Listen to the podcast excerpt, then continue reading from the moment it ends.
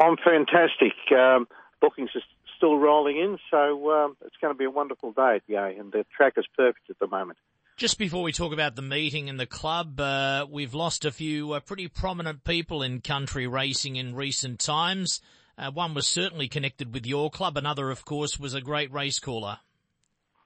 That's right. Um, actually, even starting from the start of the year, we lost a life member, Dick Cox, who did a lot of stuff.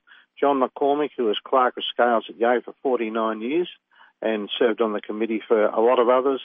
Um, Frank Hargrave was the chairman of St Pat's before we amalgamated, and uh, but he was more than that. He did so much to bring people up. Used to have uh, 600 people, clients and workers from schools come up to the races. His idea was for a family day, hold it on a Sunday and have a good time, and he certainly did that.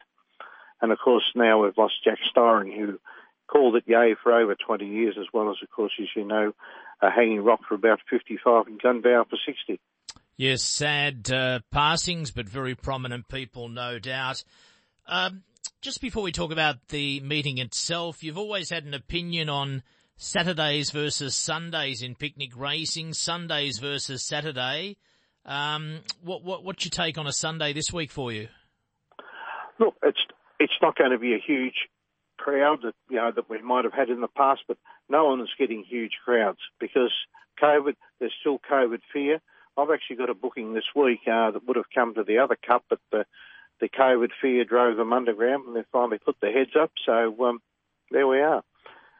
Wonderful thing happening at the moment that uh, uh, you might not be aware of. Um, Country Racing Victoria announced just this week uh, under RAP funding there were free tickets for people, uh, frontline workers.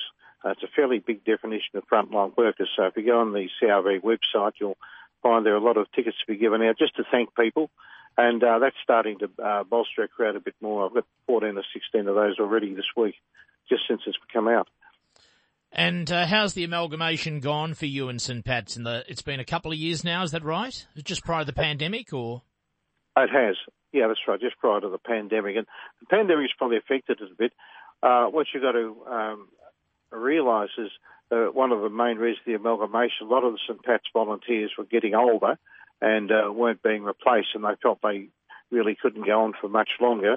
So some of those have uh, done a wonderful job over the years, but retired gracefully. But we got three key people from their committee, and they, and they really bolstered our administrative ranks and made life a lot easier to keep running the club. Terrific. All right. Um, and uh, any other news from Yea in terms of uh, the township and the race club? Because this will see you out for quite a few months until we talk again. We did have a wonderful crowd at our cup in uh, in January.